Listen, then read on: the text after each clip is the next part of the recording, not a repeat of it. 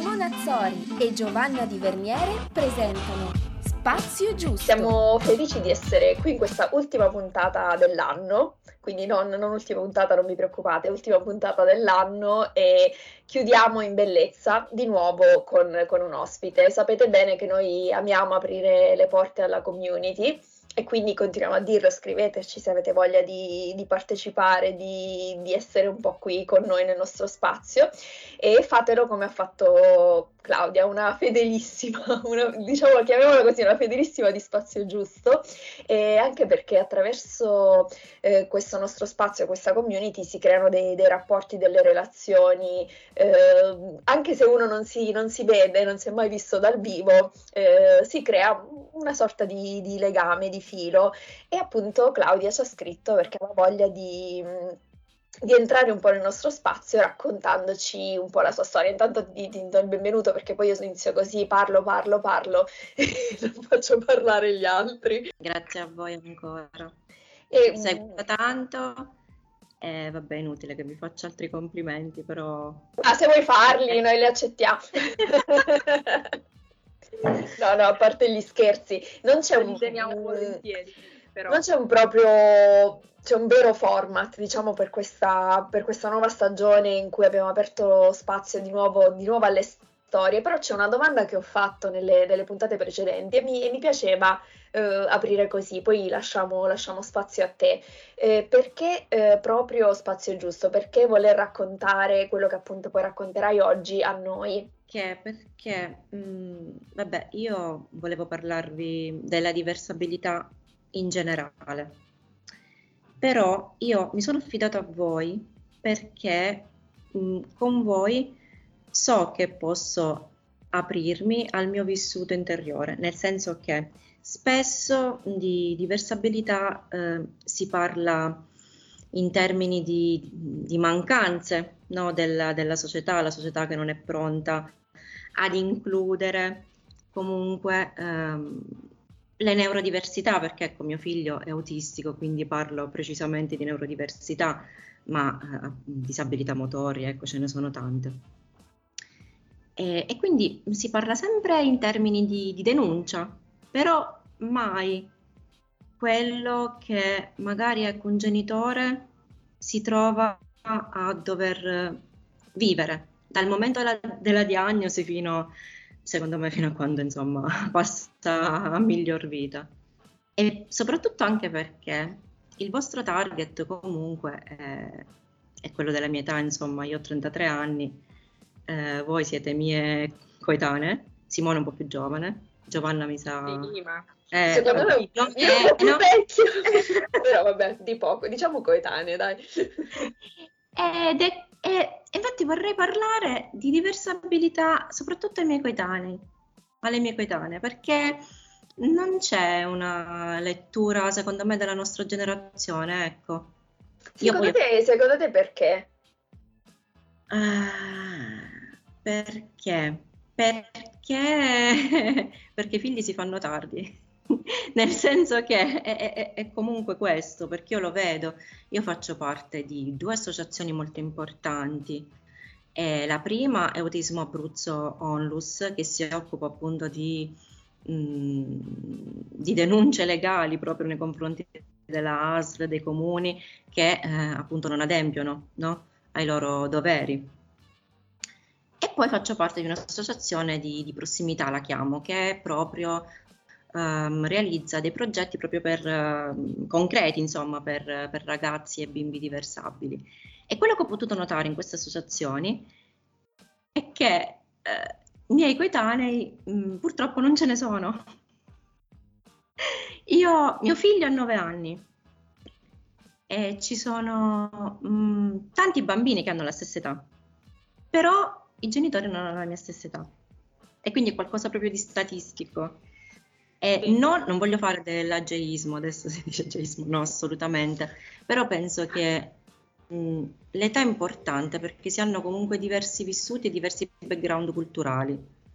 Eh, è questo, insomma, diverse esperienze. Io mi ricordo che mh, vabbè, Daniele uh, nel 2013, um, è nato nel 2013 io purtroppo ho sofferto anche di depressione postpartum. Io ho sempre cercato di essere anche molto autentica nei social. Mi piace condividere quello che, che sento, quello che provo, anche se spesso so di essere molto scomoda, soprattutto perché non mi piace l'edulcorazione della realtà e quindi dico le cose ecco, dirette, guardate che non è così. E quindi è capitato che io mm, feci un post sfogo sulla mia condizione. Eh, Daniele non è stato mai un bambino semplice, Daniele si chiama mio figlio, no? eh, fin dall'inizio. Diciamo che eh, proprio da piccolo lui ha manifestato i prodromi dell'autismo, nel senso che lui non dormiva mai, piangeva sempre. Ma davvero quando dico, io mi ricordo a mia madre dissi, io non so neanche che occhi abbia perché o dorme le poche volte che dorme oppure piange. Mm, quindi mm, veramente vivevo dei momenti non, non felici. Feci questo post e sono stata subissata da mm, tante, um, tante cattiverie, diciamo così. Eh, non mi sono davvero sentita capita non mi sono sentita sostenuta. Questo per dire che solo dieci, fa, solo dieci anni fa non si parlava nemmeno di depressione postpartum. Magari, ecco sì, ce l'ha detto l'ostetrica nel corso prepartum. Sì, ma... Avevi sofferto di depressione anche prima, eh, quindi già te, era una cosa, diciamo, che già sapevi, sapevi affrontare oppure no? No, no, assolutamente no tendenzialmente sono un tipo malinconico, non sono una, una tipa Benvenuta nel club. Benvenuta sorella. non si parla mai di, di, dell'autenticità di chi vive da vicino tutti i giorni eh, questo tipo di, eh, di, di, vissuto e perché viene anche un po' allontanato dall'immaginario comune, si guarda sempre al genitore di un, di un bambino che ha quel, la sindrome che ha Daniele come un ente diverso, come se fosse un, un essere umano diverso e c'è una lontananza, invece il racconto autentico della quotidianità, della vita, della giornata secondo me andrebbe fatto in maniera asciutta, come dicevi tu, eh, senza edulcorare troppo, perché è giusto, è legittimo è, mm, ed è anche d'aiuto, secondo me, molto più di quello che potrebbe essere velare continuamente dietro una fiaba che non è. Sì, no, esatto. Io, mm, io ho mostrato sempre la realtà per quello che era, anche poi ehm, andando contro, anche mio marito lo dico, eh, perché lui non era d'accordo però poi è servito.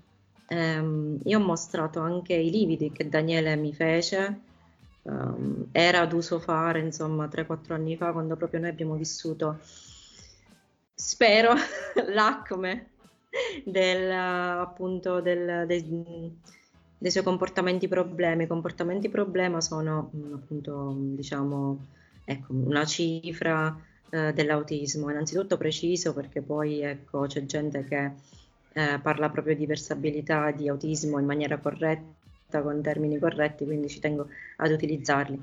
L'autismo è mh, mm, una neurodiversità, non sempre è una disabilità, nel senso che eh, è disabilità quando all'autismo si legano delle compromissioni, compromissioni che possono essere cognitive e comportamentali. Mio figlio ha delle gravi compromissioni comportamentali nel senso che non tollera le frustrazioni, poi non è verbale, ecco chiariamo, quindi lui non comunica verbalmente.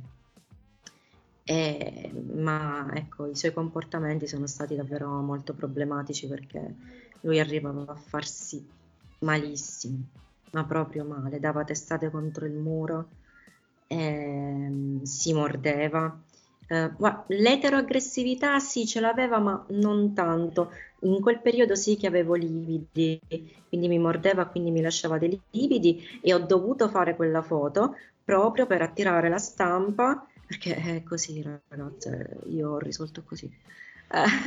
eh, tramite la stampa ho, e tramite ovviamente l'associazione che Autismo Abruzzo, ci tengo sempre a ringraziarla, eh, e, no, io ho potuto ottenere quello che Daniele adesso ha. Non è una qualcosa che ti scende dal cielo, nel senso che purtroppo, anche se ci sono ecco, i diritti alla salute, all'istruzione nella Costituzione, c'è la legge 104 del 92, ma per questi diritti bisogna lottare. C'è qualcosa di assurdo, cioè per me assurdo, che per ottenere l'esigibilità di diritti che tutte le altre persone hanno dalla nascita, io abbia avuto bisogno di mostrare ecco, i lividi, eh, di, di, raccontare ecco, tutto in televisione, ehm, sul quotidiano, su fanpage. Mi ricordo che mi ha intervistato Jacopo Meglio, poi vabbè, ehm, quindi mi fece proprio domande ad hoc. Ehm, e da lì io sono riuscita a fare, ad avere tutto quello che ho. E credetemi che purtroppo sono una del, delle fortunate, tra virgolette. Sì, appunto, dato che, come dici tu, devi, devi parlare, devi, devi fare dei, dei, gesti forti, devi fare delle, delle, azioni forti per riuscire ad essere ascoltato e ad ottenere determinate cose. E mm, quindi, non lo so, mi viene da chiederti eh, tu che consigli daresti a chi ascolta, anche a persone che magari non hanno la forza che hai tu, di appunto di farsi sentire, perché eh, se tu stai portando il tuo, il tuo, esempio, ma sei una persona che appunto eh, fa parte di associazioni, è una persona che, che, che, si fa sentire, che parla, che racconta la sua storia, però non tutti eh, magari riescono a farlo, hanno gli strumenti, hanno i mezzi, hanno la forza. Tu cosa vorresti dire a queste persone? Beh, eh, io a queste, io capisco, io le capisco e che innanzitutto vorrei dire che loro che le capisco, perché inizialmente è stato duro anche per me. Mettere in mostra, ecco, eh, l'autismo nascosto lo chiamo io, cioè quello che non, non, si vede, quello che non è bello da mostrare perché non, non sei così bravo da diventare il genio medico, penso a The Good Doctor oppure all'avvocata Wow, cioè qualcosa che non è bello da mostrare, eh, però e, e, dico loro anche di magari iniziare a, a, a, tirare fuori davvero quello che sentono, ma soprattutto anche di iniziare un, un percorso un percorso di sostegno psicoterapico, ma soprattutto di cercare aiuto nelle associazioni. Quello sì, la rete è fondamentale, io lo dico sempre che la rete è fondamentale perché, ecco Daniele, io non gli ho fatto mancare mai niente, io ho cercato sempre di fargli fare qualsiasi attività, qualsiasi attività, una volta lo prendevo magari da, da una cooperativa, da un'associazione, da un da una eccetera. Però mi sono accorta che davvero gli ho fatto fare tutto perché, vabbè, le, le associazioni del territorio comunque si sono riunite qualche settimana fa, abbiamo, fatto, abbiamo avuto ecco, una sorta di consulta sulla diversabilità del territorio e quindi sono stati invitati tutti vabbè, i presidenti, il direttivo di queste associazioni e quando ero lì mi sono accorta, ma io li conosco tutti. Quindi ho fatto un bel lavoro perché Daniele sta ovunque. Io penso e quindi sia brava.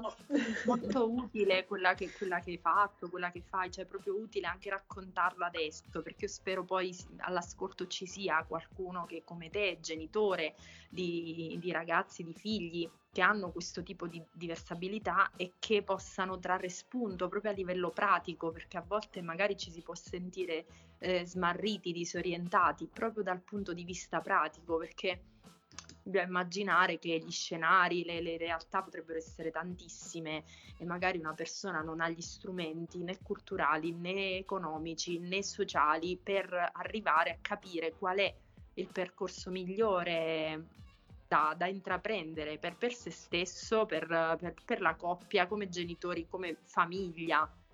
Quindi veramente spero che poi riuscirai come già fai, immagino attraverso le associazioni, a diventare proprio un po' una guida per tante altre persone.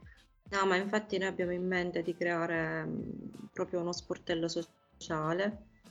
Eh, perché io ripeto, perché io ho vissuto sulla mia pelle le difficoltà, certe difficoltà gravose, poi ecco parliamo che ho 26 anni quando mi è stata restituita la diagnosi di mio figlio. 26 anni avevo la mia mm, non lo so, la mia propria ingenuità, non avevo una formazione culturale adatta secondo me. E ehm, mi sono ritrovata con questa diagnosi, mi ricordo ancora, poi vabbè, il neuropsichiatra neanche mi ha guardato in faccia, quindi proprio ho visto proprio questa freddezza assurda, quindi una persona proprio poco accogliente eh, a cui non veniva neanche spontaneo porre domande e quindi mi sono sentita gelata quella mattina, la stessa cosa mio marito. E, e quindi mi sono sempre posta come obiettivo questo servizio di sportello sociale che spero uh, potremmo poi concretizzare con l'associazione perché davvero vorrei che ad altri non capitasse quello che è capitato a me. Perché io non avevo nessuno a cui chiedere adesso che devo fare? Esatto. Vabbè, sì. perché proprio non avevo una formazione. Poi da lì mi è venuta anche, ehm, la, non lo so come definirlo, un anelito diverso e quindi mi sono riscritta all'università in servizio ah, sociale. Wow. Fantastico. Eh sì, penso che non sia facile eh, appunto trovare poi il modo giusto per reagire a determinate cose, anche perché forse adesso siamo più fortunati perché abbiamo più strumenti per sentirci meno soli, così come abbiamo detto anche nella puntata l'ultima con ospite in cui noi abbiamo trattato un argomento di cui appunto non conoscevamo nulla personalmente. E, e anche l'altra, l'altra, ragazza, Maria Chiara, ha proprio detto eh, io volevo, volevo, raccontare questa storia per far sentire le persone meno sole e quindi anche magari attraverso l'ascolto di questo podcast altre persone che vivono la stessa situazione si rendono conto che eh, quando ti senti smarrito in una determinata situazione c'è sempre qualcuno che eh, purtroppo per fortuna prima di te ha avuto quella stessa esperienza, quindi può darti eh, un aiuto e, e può indicarti diciamo una strada perché poi quello che appunto eh, interessa anche, anche nella tua storia non è soltanto appunto la condizione eh, di tuo figlio ma anche eh, come vivi tu eh, la tua vita perché appunto ci sei anche tu come, come persona, non sei, soltanto, non sei, soltanto, una madre, sei anche, sei anche, tu come individuo che sicuramente hai bisogno di, di un supporto forse maggiore rispetto ad altre persone che non hanno determinati pensieri, quindi anche in quel, in quel senso bisogna sentirsi supportati e non so quanto, quanto siamo avanti su questa cosa. Eh no, non siamo avanti per niente. Nel senso che io il supporto eh, me lo sono dovuto pagare a caro prezzo, perché poi è, è qualcosa, mm, secondo me, davvero di, di, ridicolo, perché sulla diagnosi c'è scritto sostegno psicoeducazionale alla famiglia. Già è tanto ottenere la, la, la riabilitazione dell'utente, quindi del ragazzo o bambino diversabile Figuriamoci il sostegno psicoterapico se non privatamente.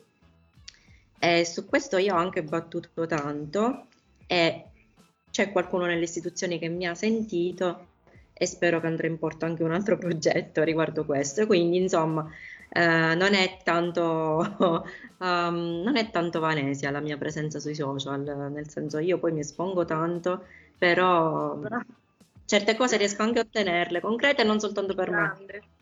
me. No, ma anche perché è molto importante poi pensare, sempre tornando al discorso della ehm, eh, autenticità della narra- narrazione quando si parla, pensare che dietro a tutto questo, come sempre nella vita, ma a maggior ragione in questi casi, poi c'è da parlare di spese, soldi, risorse, di soluzioni pratiche, cioè è importantissimo parlare di tutto, è importantissimo analizzare, è importantissimo divulgare, raccontare anche storie belle, bellissime, interessanti, emozionanti, commoventi, poi però c'è anche bisogno di eh, cioè ascoltare le richieste pratiche, concrete di una famiglia, eh, di seguirli nelle esigenze mh, pratiche quotidiane. Quindi secondo me è, è, un lavoro utilissimo e spero che la tua voce si, si faccia sempre più potente per veicolare tutto questo.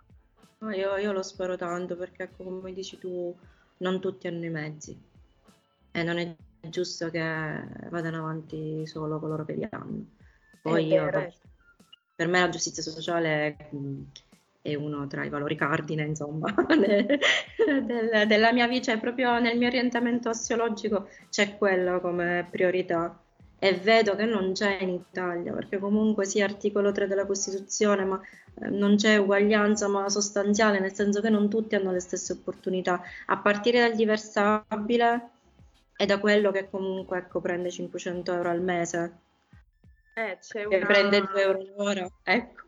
Certo, c'è una frase molto vera, forse purtroppo, e anche drammatica, di un, di un artista, di un rapper che seguo molto, che nel suo ultimo album tratta molto questa tematica non solo della salute mentale, ma anche della disparità sociale, proprio a livello. Eh, Marrakesh dice, forse la salute mentale è roba da ricchi, che è una cosa molto, molto certo. preoccupante, anche molto grave, andrebbe un po' scardinata questa cosa, ma concretamente, non scardinata solo, che siamo tutti d'accordo, credo che non dovrebbe essere così, però poi bisognerebbe agire alla base, perché altrimenti rischiamo che tutto quello che poi riguarda salute mentale e, e- e affini diventi appannaggio di chi può, e di chi può, la può comprare.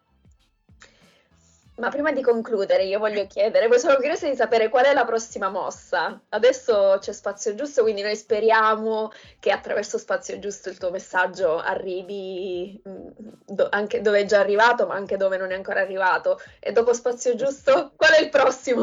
Il prossimo step? Eh, ah sì, è vero, c'è già in cantiere qualcosa, giusto? Questo dico io che rispondo. Ah no, in effetti sì, ci sta già in cantiere, però non posso spoilerare. perché- Va bene, noi facciamo al lupo e tifiamo per te. Eh, senza se spoiler, chiedi, senza grazie, dirlo pubblicamente, noi ci siamo. Se se hai bisogno di qualche spinta, noi ci siamo. Grazie mille, ma già me, me la date, me la date adesso, insomma, per, Claudia, per aver grazie. insomma, divulgato la mia voce. ecco. No, Grazie, grazie a te per, per aver scelto il nostro spazio, perché per Sì. noi ogni, ogni cosa che voi, che tu e gli altri scelgono di, di condividere poi con noi è, è molto importante. Grazie. Grazie per averci scelto come cassa di risonanza di una delle tue cioè, grandi, preziose battaglie e complimenti per il tuo coraggio senza veli, senza filtri.